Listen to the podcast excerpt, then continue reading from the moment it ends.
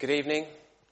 Uh, welcome to our service here this evening. Welcome if you're a visitor, if you're here always, or if you're online. It's good to have you joining with us this evening to worship together. Well, our title for this evening is Going Forward in Holiness. So let's start with some words from uh, Paul as he's wrote to Titus. For the grace of God has appeared, bringing salvation for all people, training us to renounce ungodliness and worldly passions, and to live self-controlled, upright, and godly lives in this present age, waiting for our blessed hope, the appearing of the glory of our great God and Saviour Jesus Christ, who gave himself for us to redeem us from all lawlessness and to purify for himself a people for his own possession who are zealous for good works. Well, let's begin uh, singing and let's sing our first hymn. Oh, for a heart to praise my God, a heart from sin set free, a heart that always feels thy blood so freely shed for me.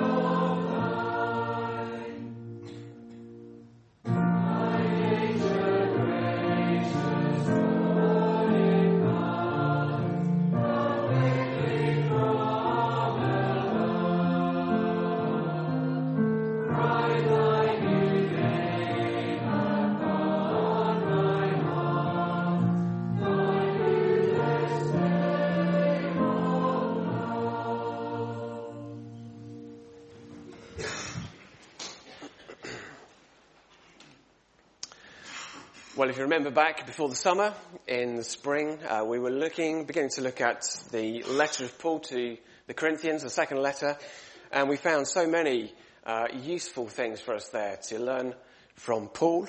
And uh, after our summer break, we're heading back there this evening in chapter five.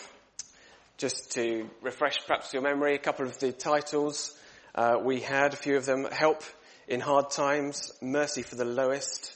Confident in our message, pearls, pots and power, heading home and motivated messengers. Perhaps that uh, rings a few bells for you. But this evening we are reading from 2 Corinthians chapter 5 and we're going to start reading from verse 16 to 7 verse 4. Please use your Bibles or it's on the screen to follow along. This is the word of God. Let's hear it.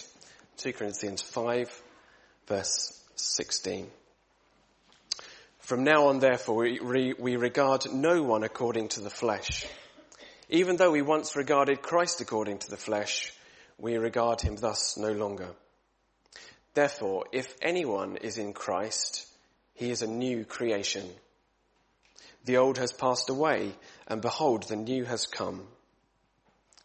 All this is from God, who through Christ reconciled us to himself and gave us the ministry of reconciliation. That is, in Christ, God was reconciling the world to himself, not counting their trespasses against them, and entrusting to us the message of reconciliation. Therefore, we are ambassadors for Christ, God making his appeal through us. We implore you, on behalf of Christ, be reconciled to God. For our sake, he made him to be sin who knew no sin, so that in him we might become the righteousness of God. Working together with him, then, we appeal to you not to receive the grace of God in vain. For he says, in a favorable time I listened to you, and in a day of salvation I have helped you. Behold, now is the favorable time. Behold, now is the day of salvation. We put no obstacle in anyone's way so that no fault may be found with our ministry. But as servants of God, we commend ourselves in every way by great endurance in afflictions, hardships, calamities, beatings, imprisonments, riots, labors, sleepless nights, hunger, by purity, knowledge, patience, kindness, the Holy Spirit, genuine love, by truthful speech and the power of God, with the weapons of righteousness for the right hand and for the left, through honor and dishonor, through slander and praise. We are treated as impostors and yet are true, as unknown and yet well known, as dying and behold we live, as punished and yet not killed, as sorrowful yet always rejoicing, as poor yet making many rich, as having nothing yet possessing everything. We have spoken to you, Corinthians. Our heart is wide open. You are not restricted by us, but you are restricted in your own affections. In return, I speak as to children, widen your hearts also. Do not be unequally yoked with unbelievers. For what partnership has righteousness with lawlessness? Or what fellowship has light with darkness? What accord has Christ with Belial? Or what portion does a believer share with an unbeliever? What agreement has the temple of God with idols? For we are the temple of the living God. As God said, I will make my dwelling among them and walk among them, and I will be their God, and they shall be my people. Therefore go out from their midst and be separate from them, saying, says the Lord, and touch no unclean thing. Then I will welcome you and I will be a father to you, and you shall be sons and daughters to me, says the Lord Almighty. Since we have these promises, beloved, let us cleanse ourselves from every defilement of body and spirit, bringing holiness to completion in the fear of God. Well, let's stand again and sing. Take time to be holy. Speak oft with your Lord.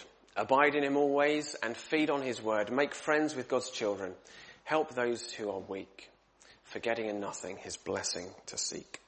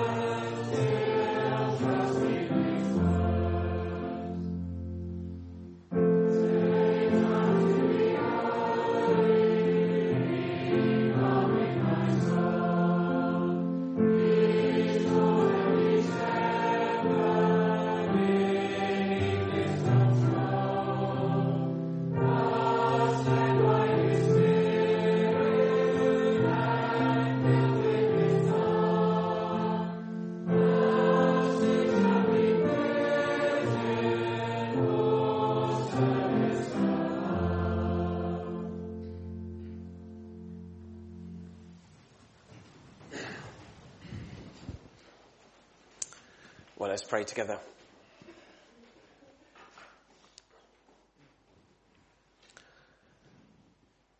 Lord God, our Heavenly Father, help us as we come to pray now.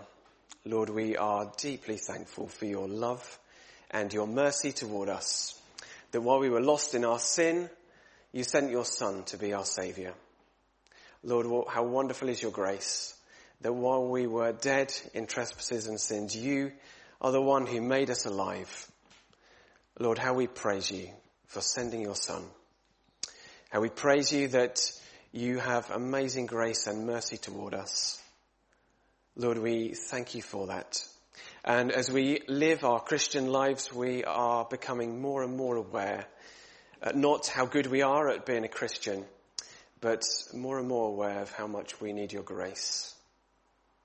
How much we long for a heart set free from sin and left to our own resources and our own abilities. We fail at every hurdle and we wander astray. We have nothing within us that would seek after you. And Lord, we pray for the nature of Jesus. We pray for his grace to be imprinted on our hearts. We pray for his character and the fruits of the Spirit to be greatly alive in us. As we live our Christian lives, help us to depend wholly and completely upon you for that. Lord, as we look back over this past week, we confess that we have uh, taken a break from the battle at times. We have had our eyes off your word and your truth. Our focus has been more towards this world than your glory. We have once again fallen into sin where we are weak. We have fallen so far short of your standards. And we thank you not only for your saving grace, but for your restoring grace. How patient you are with us. You took us on knowing that we would struggle. You took us on knowing that we would fail. And yet your grace is freely available to each one of us. However many times we have sinned, as we have tried to perform well as a Christian and failed, you have, in your wonderful grace, cleared up the trail left behind us. And in amazing love, you call us your children. You haven't finished with us yet, but you're working in us to sanctify us. You're working in us to make us more ready for your kingdom. And so, Lord, would you continue that work? Lord, as we bow before you this evening and worship you in thankfulness, help us to recommit, to redevote our lives to you, our affections, our ambitions. Help us to be all surrendered to the kingdom of God, which is of righteousness and peace and joy in the Holy Spirit. Lord, encourage each one of us, we pray. We pray for those who don't know you and Lord, we may be here this evening. Perhaps in our families we have prodigals who have, have left uh, the Lord and have wandered away, who have run after the world as though the greatest treasure is to be found there. Maybe years ago, maybe more recently. And Lord, as you, as in the parable of the prodigal son, we pray that they will come to their senses. Lord, we pray that where we can't reach them, the light of your gospel will shine into their darkness. We pray that you'll seek them as the shepherd looking for the lost sheep to bring them back to the fold. Lord, what a great Saviour you are. And we thank you that you are the author of salvation. You are the, the beginner and the finisher, the completer of your great work. And it gives us great hope because we know that you plan to save many people. You plan to bring many king, people into your kingdom to worship you. And Lord, as the gospel is preached today in this country and abroad and as far as the world reaches, we ask that many people will come into your kingdom.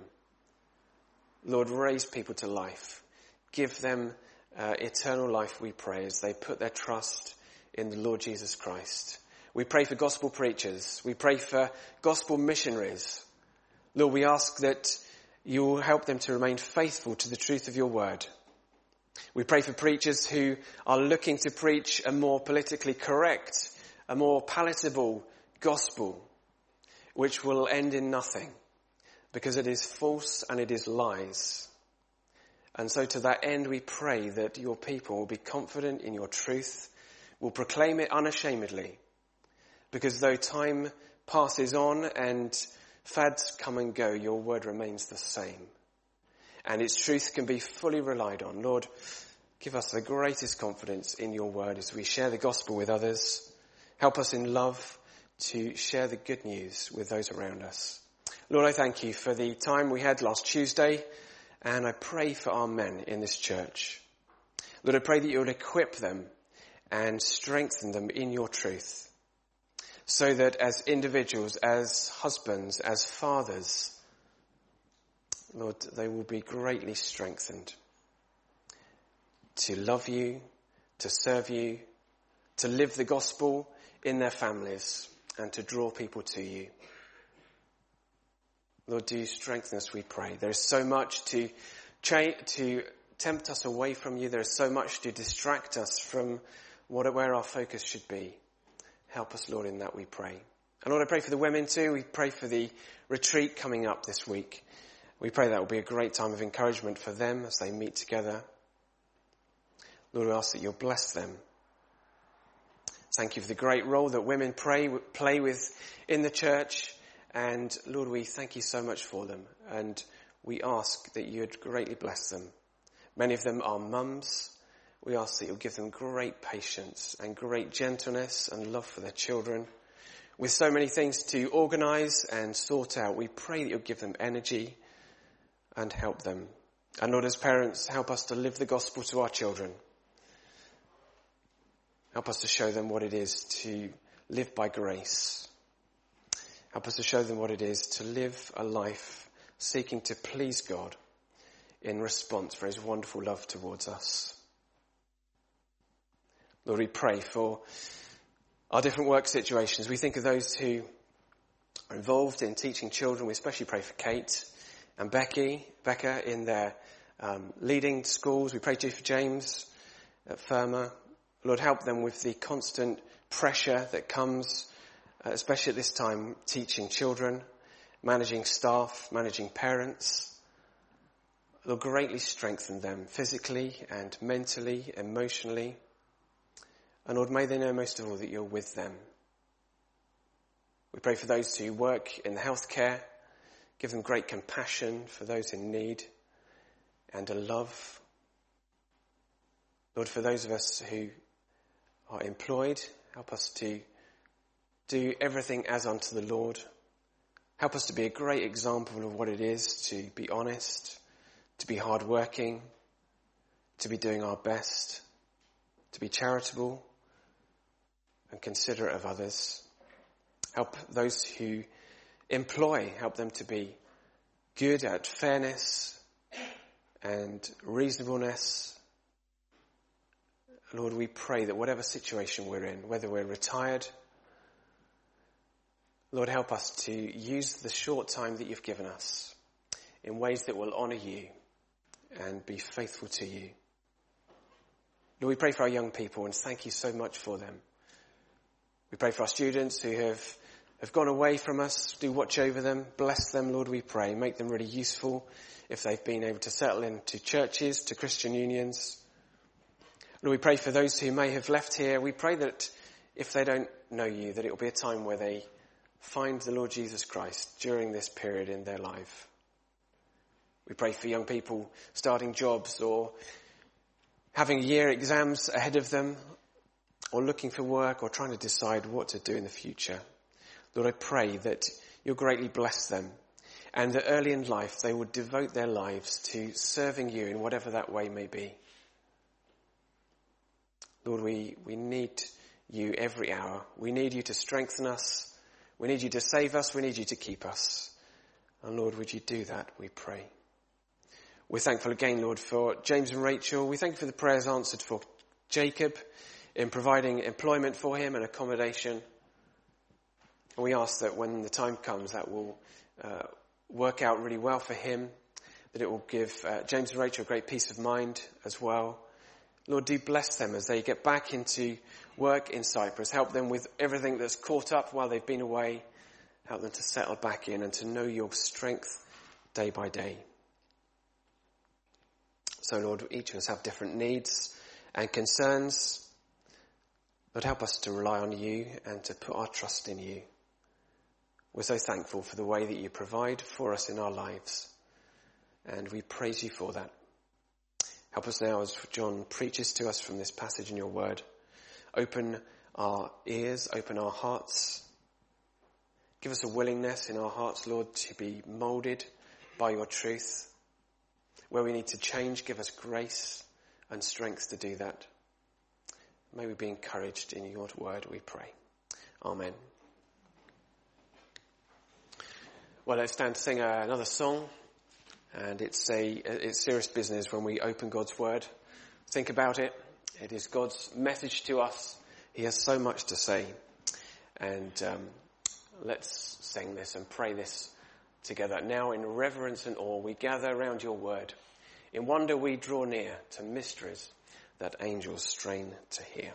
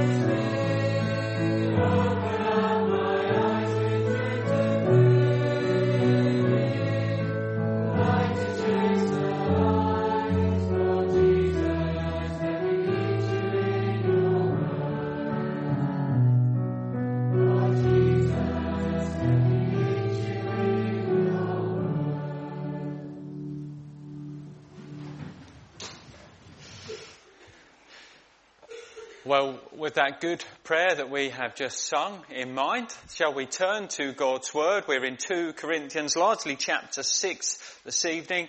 So if you've got a Bible, uh, it'd be good to have it open um, so that you can follow what's being said. Now I remember uh, when I was in human resources, which is quite a long time ago now, uh, was working with a team that had had a, a turbulent time and we had a, a, series, a pair really of away afternoons, some months apart, and uh, the title, the theme of those away afternoons stay in my mind. The first one was called Back on Track, and the second one was called Full Steam Ahead.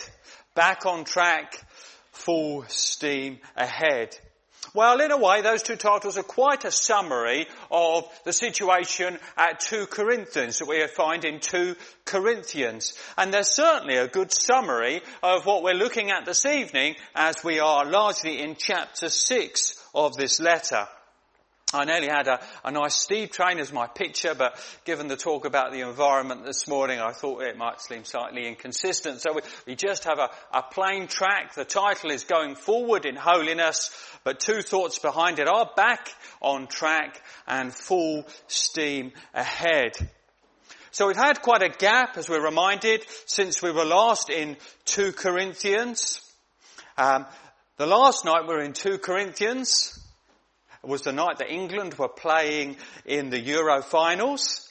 And I remember emphasizing how much more important it was to be thinking of the reconciling work of Christ on the cross than that particular football match, however much we're into football. So maybe you're remembering that 2 Corinthians 5, the way that matched and we were looking at God's reconciling work on the cross, a message for the whole world. Well, as we come back to it, we're still in the first batch of chapters, chapters 1 to 7. The Corinthians had been uh, enticed by uh, the razzle-dazzle teachers, if you like, who thought a lot of themselves and who thought very little of Paul and his message of the gospel. They were all about good impression, uh, good appearance. Uh, but their teaching was not the true gospel. In fact, later on, Paul says that they taught another Jesus. Well, in the main, uh, Corinth was now back on board with the gospel. Uh, there had been a turning around and a coming back. Uh, we'll find out more about that next time as we go in properly into chapter 7. Paul is seeking to confirm them in the truth, in the real gospel, and to advance them in the pathway of holiness and devotion to God. But the old influences were not totally kicked into touch. There was still a menace and they were still affecting a number of people on the scene, as we see from today. So today is about the church being fully on board with the gospel and going forward. Back on track, full steam ahead. The chapter is open it's personal. Uh, it's sometimes emotional. And we found that about 2 Corinthians, that it is a, an open, personal, quite emotional letter that we're looking at this evening, which has an extra power in itself. Two questions will help us uh, uh, as a church as we're thinking about what we're looking at this evening. Are we fully behind the gospel? Are we going forward in holiness? back on track, full steam ahead? They're good questions for us as individuals as well. Are you fully behind the gospel? Are you going forward in holiness? That's where he wants to get them to by the first verse of chapter 7 where we end up and there it says, since we have all these promises, beloved, let us cleanse ourselves from every defilement of body and spirit, bringing holiness to completion in the fear of God. So there was still, if you like, some debris on the track, things that were in the way. These needed to be dealt with. And as we go through this chapter, we come up with five things. Five things which are being urged and five things that will help us to get back on track, to get full steam ahead. And this is the first. Get right. Get right. The first message is get right. Our first two verses, chapter 6 verses 1 and 2, are linked with the end of chapter 5. It's quite difficult to know where to stop and start in 2 Corinthians. There's lots of bridges. It doesn't sort of easily chop up. Uh, and, and the end of chapter 5 rolls into the beginning of chapter 6. That's why we had some of chapter 5 read to us in our reading. And in some ways, these verses seem strange because after all, he is talking to a church.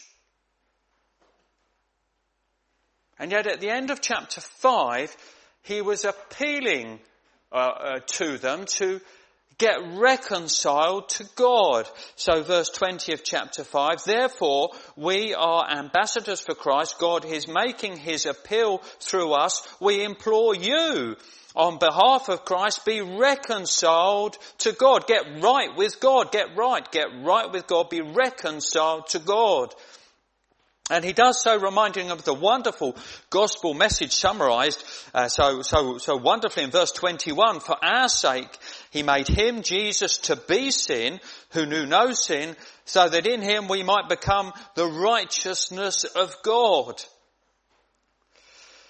And he carries on this in, in chapter 6, our chapter this time, uh, with a sense of urgency. Working together with him then, we appeal to you not to receive the grace of God in vain. So in a way, he's evangelizing the church. Uh, it seems as though there are some amongst the group at Corinth who he wonders whether really they've, they've got right with God. They're certainly not acting as though they are right with God. He fears that the message of the grace of God to them has somehow been in vain and is not taking effect. So I speak to us as a, a church and congregation this evening. And many of you are members.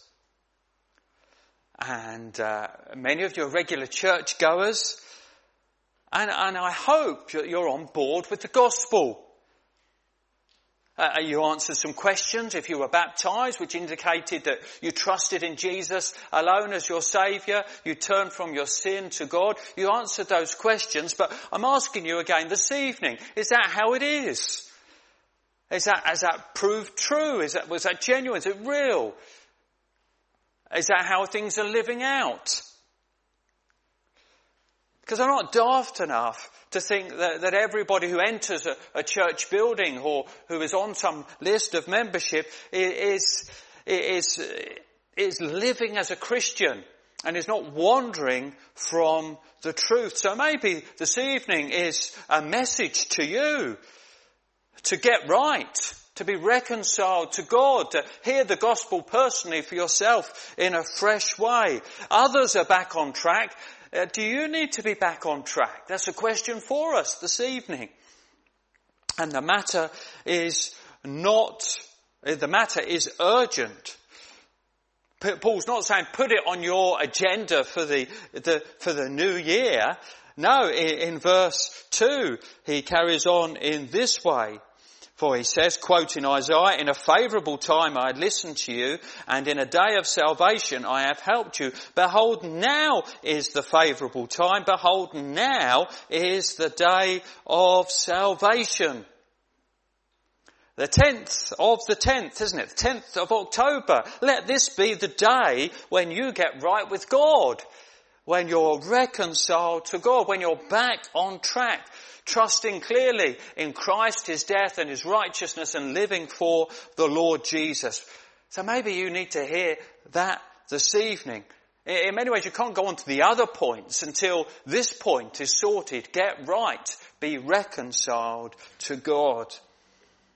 And then he carries on in this chapter. And we can say of the next bit, get real. Get real. Get real ministry and get real about what the Christian life involves. Now the, the people at Corinth, they seem to have a problem with Paul and his ministry. And this was because they had an unreal, an unbiblical view of what ministry was about.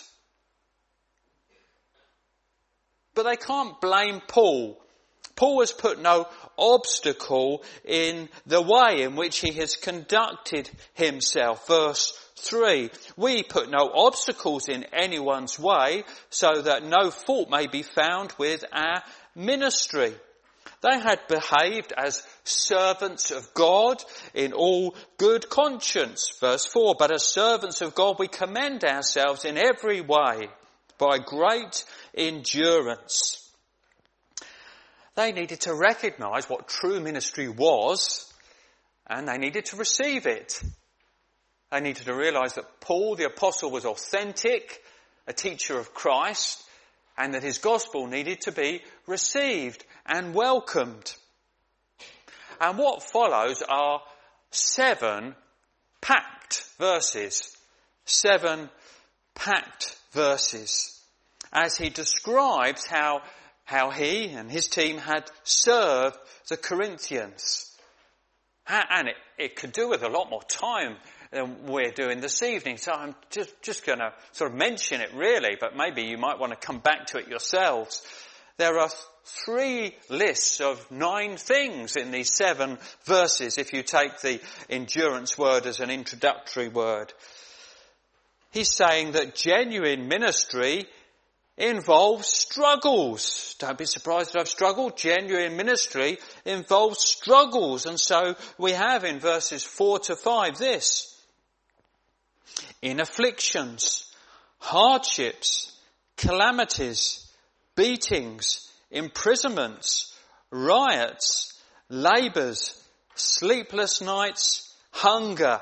That's a description of his ministry to them, the struggles he had had. And that was real ministry.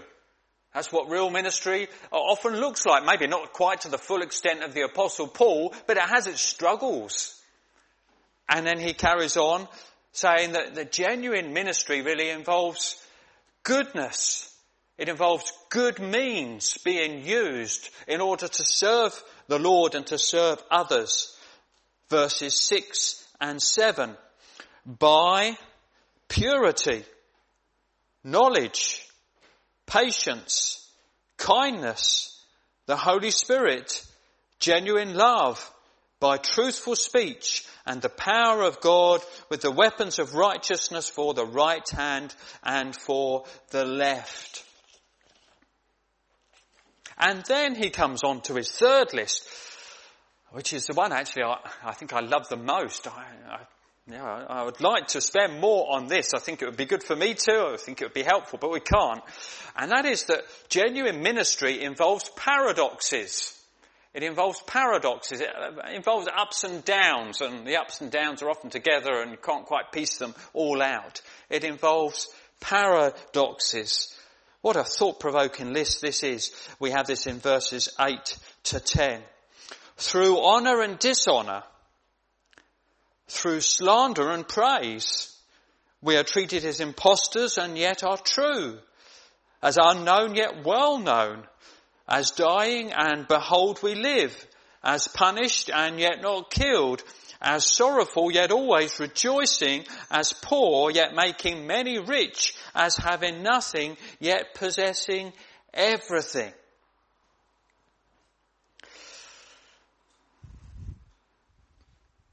Now if you're in ministry, if you're in service, if you're in Christian service in some way, not necessarily paid Christian service, if you're in Christian service some way, it might help you, this list, to think about what, what service and ministry is like genuine service and ministry. Yes, there are struggles. That is real. That's authentic. Yes, there should be integrity in those different ways. Yes, there will be ups and downs.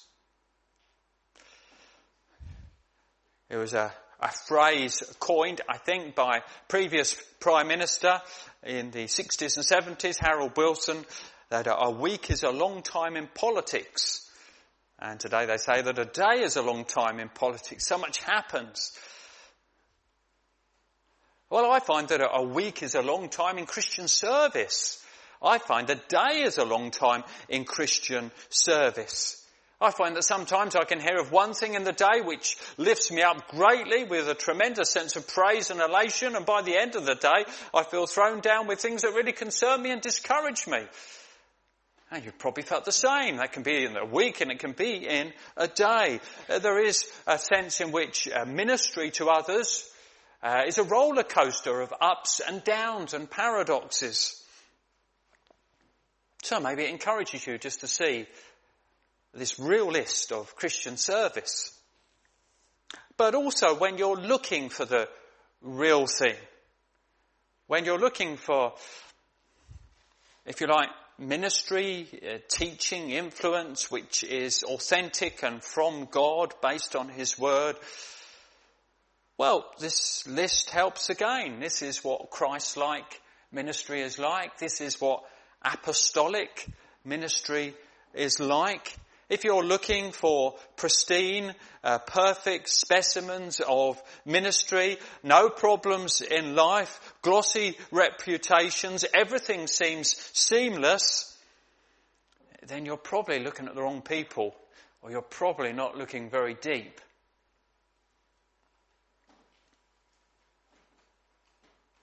If the ministry has something of the middle list about it, with all those qualities and means which are God approved, then God can bless you through it.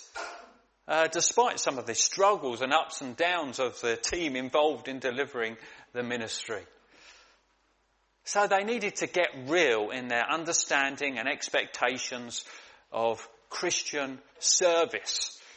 And through that they would listen more fully to the apostle Paul and his God approved gospel. Thirdly, his message to them is get open. Get open. Verses 11 to 13. Let me read those verses. We have spoken freely to you, Corinthians. Our heart is wide open. You are not restricted by us, but you are restricted in your own affections. In return, I speak as to children. Widen your hearts also. So there was debris on the track. Uh, if you like, there was a blockage in the pipe. And it's a job sometimes, isn't it, for plumbers to find where a blockage is in the pipe, which is stopping the flow of what needs to go. Well, as we come to the situation at Corinth, the blockage wasn't at Paul's end. It wasn't his side of the situation and the relationship, verse 11 at the start. We have spoken freely to you, Corinthians. Our heart is wide open.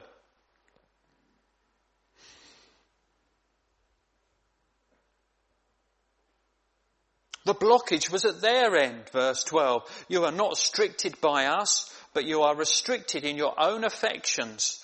In return, I speak as to children, widen your hearts also.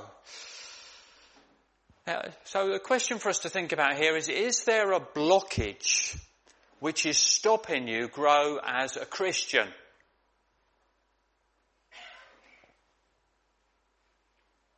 Are you restricted in some way in receiving God's truth?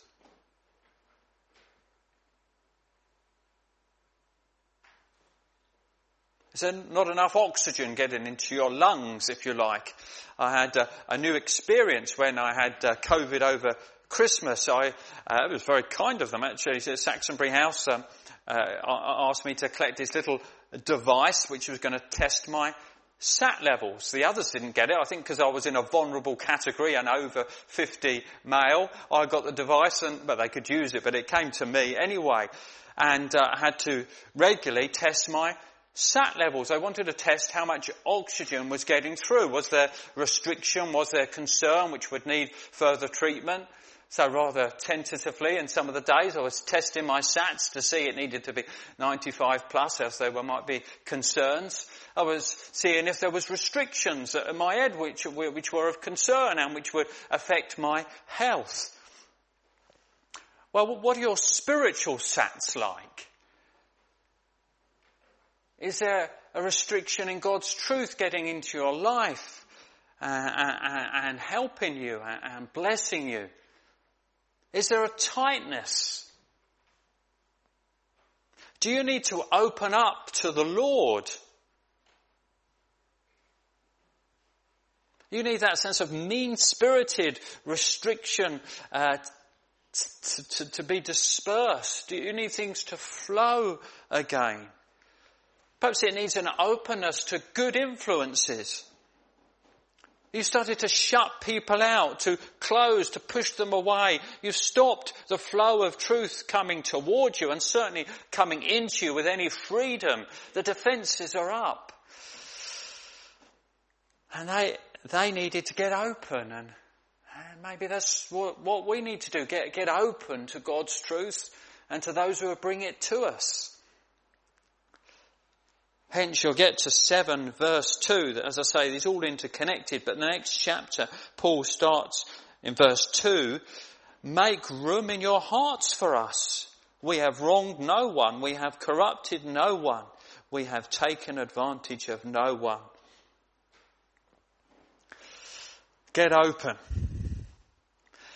And then as we go further into the chapter, we could summarize the next bit, get unhooked. Get unhooked. Um, 14 to 16 especially.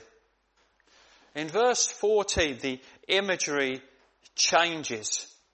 Why, why were some of them not progressing? Why were they not going forward? And it's because they were badly hitched up. They were badly hitched up. They had unhelpful partnerships. There was the word, there was a bad yoking, an unequal yoking. So a yoke uh, puts two animals together. They're unequally yoked. Uh, they're not, it's not the right size. It's not appropriate for those two to be yoked together.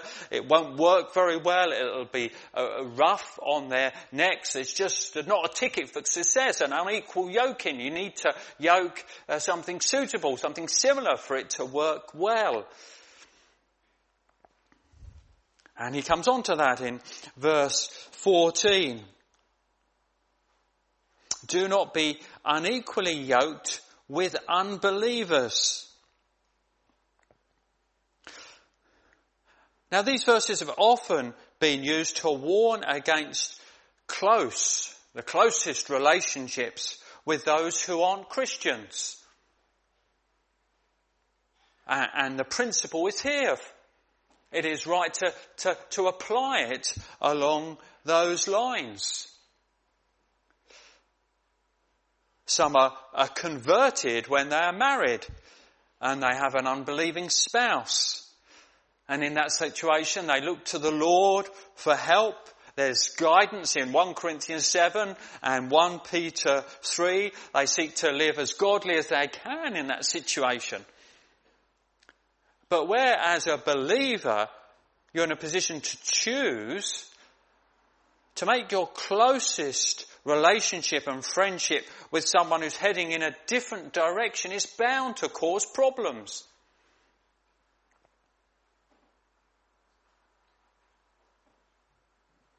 If you're heading on the pathway to marry a non-Christian when you're a believer, and it's hard to see how that will honour the Lord or be spiritually healthy. 1 Corinthians 7 talks about believers marrying in the Lord with another believer. Talks about Peter being free in 1 Corinthians 9 verse 5 to marry a believing wife. A wife who's a sister, somebody who's part of the family of God. So it is relevant to to, to that area of life, and not just romance, but dominant friendships, choosing dominant friendships where the person is dominating you and influence you strongly with somebody who's not a believer. It'll be, uh, it's an unequal yoke and it's not going to help. And you need, you need to, to think it through and you need to get unhooked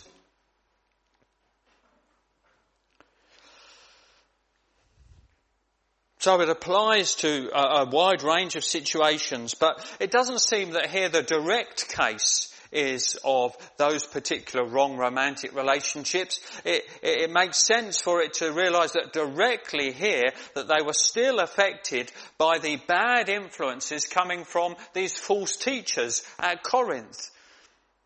They were still meeting up. They were still reading their websites, if you like. They were still reading their books.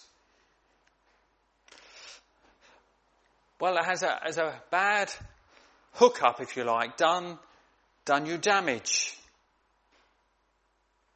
Uh, is there a need for a, a clear break? How could they carry on in this way? Paul throws down five very challenging questions to them in verses 14 to 16. It carries on, for what partnership has righteousness with lawlessness? Or what fellowship has light with darkness? What accord has Christ with Belial? That's with worthless things, idols.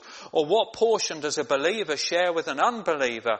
What agreement has the temple of God with idols. They needed to get unhooked from those partnerships, those associations, those influences, those things that they were coming under. Do you need to unhook yourself from some influences that are hampering you, that are dragging you down? Maybe religious, maybe old friends, maybe a wrong relationship. I've seen Christians who were doing well and all seems to go flat and go backwards and then you find out there's a new relationship and it's with, not with somebody else who's following Jesus.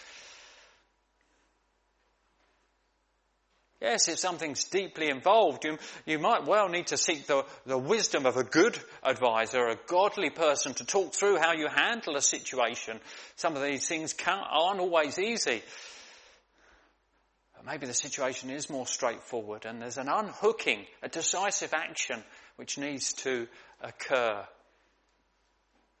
And perhaps that's so key towards getting back on track and full steam ahead. And lastly, we could say the last point is get clean. Get clean. This is chapter 6, this is verse 16 as well. That's one of these bridge verses and it, it uh, flows over to the start of chapter 7. Well, as well as warnings, uh, which were there, and those five questions, weren't there? There are promises to encourage that unhooking, that clear devotion to the Lord. And they come from verse 16 onwards in verses 16 to 18, Paul weaves together a, tapestry, if you like, of Old Testament quotes. There are several Old Testament quotes together as encouragements to pursue the new direction. So many Bibles are indented to show they are quotes. Let me carry on part way through verse 16. As God said, I will make my dwelling among them and walk among them, and I will be their God, and they shall be my people. Therefore go out from their midst and be separate from them, says the Lord, and touch no unclean thing.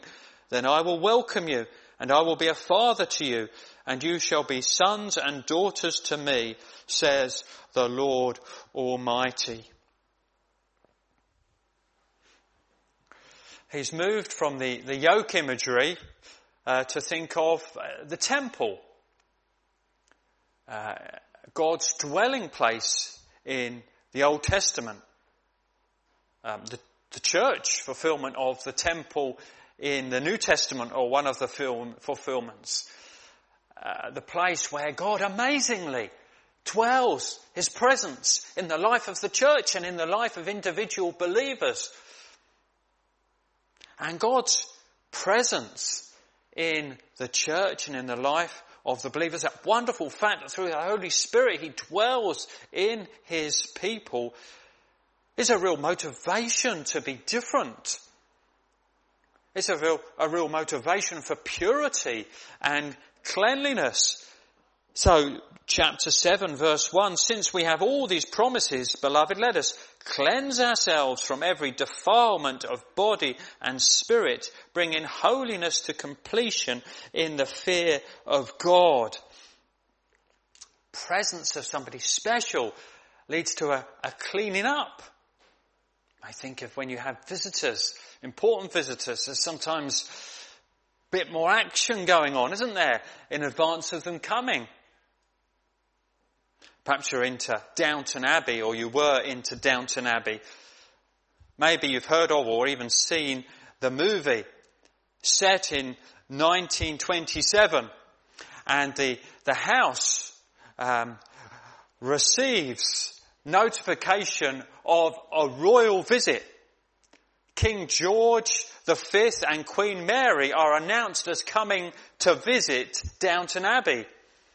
The Earl of Grantham uh, reads out the exciting news from a letter, and it's actually based on a real royal letter sent to the Earl and Countess of Harewood, of Harewood House. And uh, this letter is read out to those who are workers at the Abbey. And then things start to happen. They're, they're keen to make it especially clean. Everything must gleam and shine, says the housekeeper, Mrs. Hughes. And off they set, working hard on the furniture, on the crockery, on the glassware, to shine the pots, ready for the visit, the royal visit, because somebody important is coming and so we need to be clean. Well, we don't have uh, royalty coming uh, to visit. But if we're believers, the Lord dwells in our lives and in our hearts. And there's a reason for a clean-up job.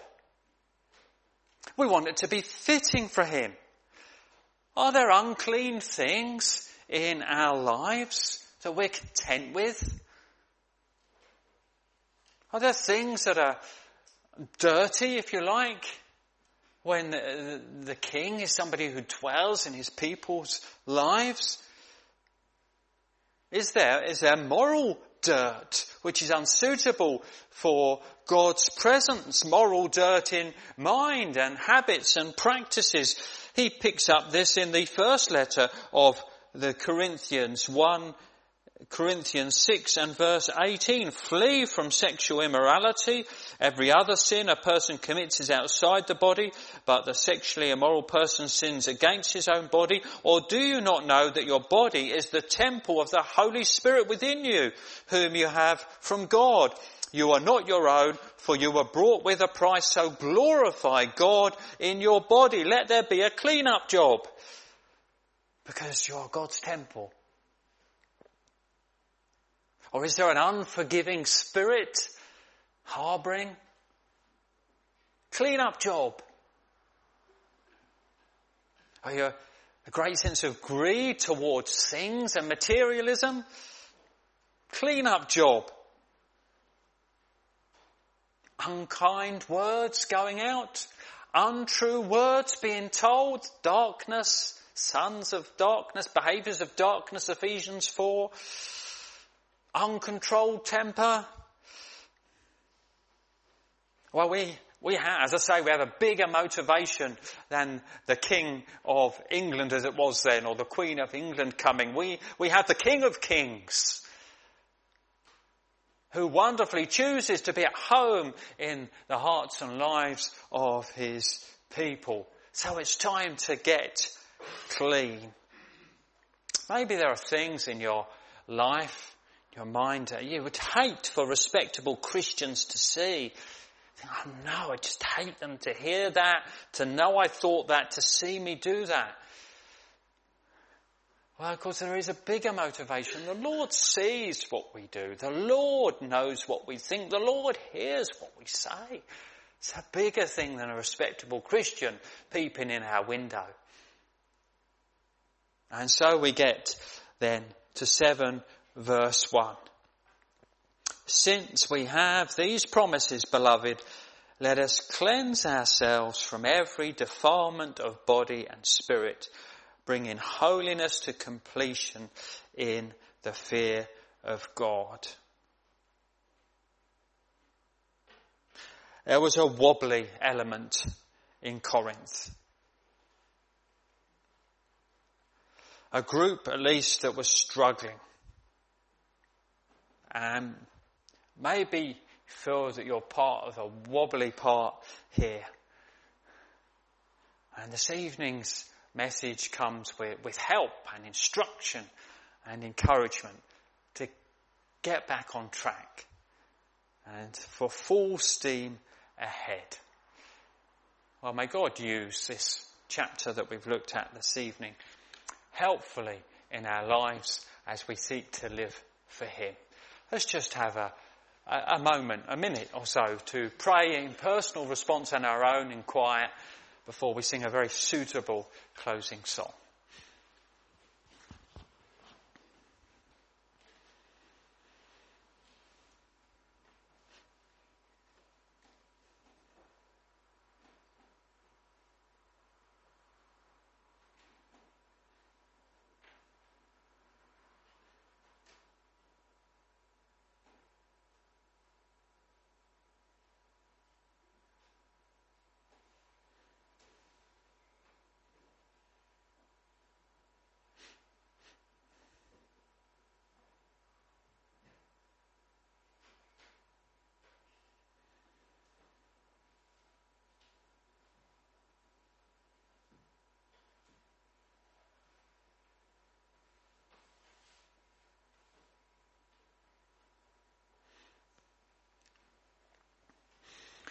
Well, let's uh, sing together a great closing song.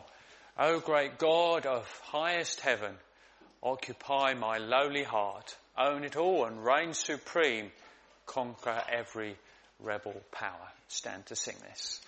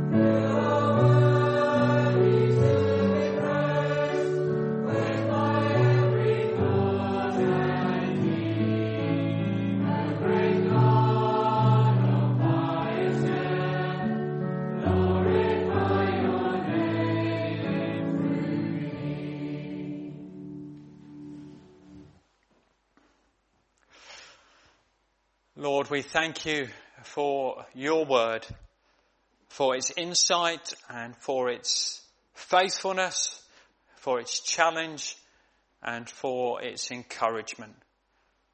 We pray that the things that we have heard this evening may be living in our hearts. There may be response so that we might be back with you, going forward with you, seeking to perfect holiness in the fear of God. Forgive our failings and strengthen us by your Spirit, we pray. Amen.